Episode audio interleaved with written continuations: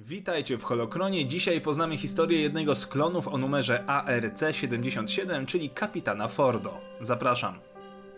Urodzony jako jeden z milionów klonów sławnego łowcy nagród, 77 dostał się w szeregi specjalnego, elitarnego oddziału komandosów, który prócz dodatkowego i specjalistycznego treningu zapewniał posiadanie własnej osobowości, przynajmniej w stopniu większym niż reszta białych owiec idących na rzeź. Dorobił się stopnia kapitana, a jego oddział nadał mu imię Fordo. 77 nie należał do zbyt subtelnych z charakteru. Jego taktyka w wielu sytuacjach była prosta. Przewaga liczebna, a jeżeli to nie było możliwe, przewaga ognia. Duża przewaga ognia. Skomplikowane strategie nie wchodziły w rachubę, Fordo był fanem totalnej rozwałki. Był przy tym niezwykle skromny i odmawiał przyjmowania pochwał za, jak twierdził, nie swoje osiągnięcia, ale tych, którzy polegli. Ciężko o drugiego, tak odważnego klona, który stawał twarzą w twarz z armią wrogów, będąc zaopatrzonym jedynie w swój blaster. Zdarzało się również, że nie wypełniał rozkazów z góry, gdy te stały w sprzecznością z jego własnymi celami na polu bitwy. W roku 22 przed bitwą o Yavin, gdy rozpoczęły się wojny klonów, generał Obi-Wan Kenobi poprowadził armię m.in.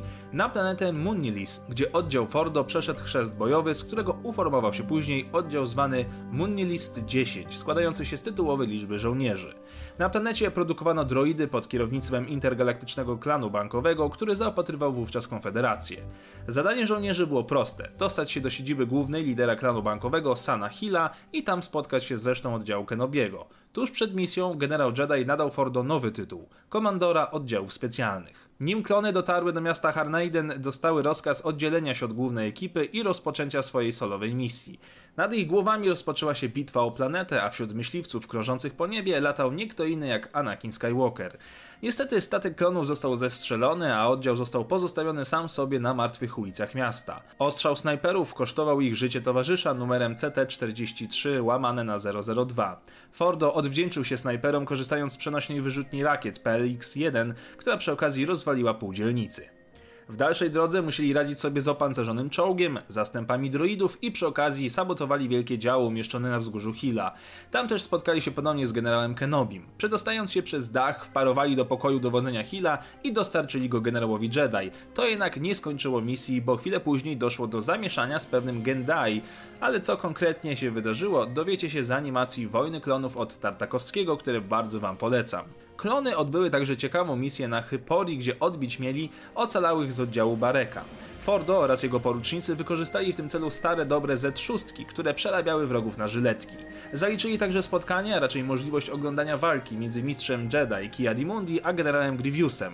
Generał wziął sobie na cel oddział Fordo, ten jednak nakazał atak z powietrza, co przegoniło cyborga z pola walki, przy okazji dając możliwość ocenia dwóch innych Jedi, Aile Sekure oraz Shakti. Co wydarzyło się później? Wiecie gdzie szukać. W roku 19 przed bitwą o Yavin kapitan Fordo wziął udział w walkach na Corsent, które zostało zaatakowane przez Konfederację. Ich zadaniem była obrona dystryktu sektora czwartego. Tutaj Fordo wykazał się wręcz epickimi umiejętnościami, ściągając niezliczoną ilość wrogów i masakrując ich z wyśmienitego blastera model DC-15A oraz blastera podręcznego. Wrogów było jednak zbyt wielu i Fordo wydał rozkaz odwrotu. Chwilę później na miejsce przybył mistrz Yoda oraz mistrz Windu, którzy jak się domyślacie lub pamiętacie z serialu, sprowadzili na droidy koszmary Dantego. Koniec końców bitwa o Corsent zakończyła się wygraną Armii Republiki.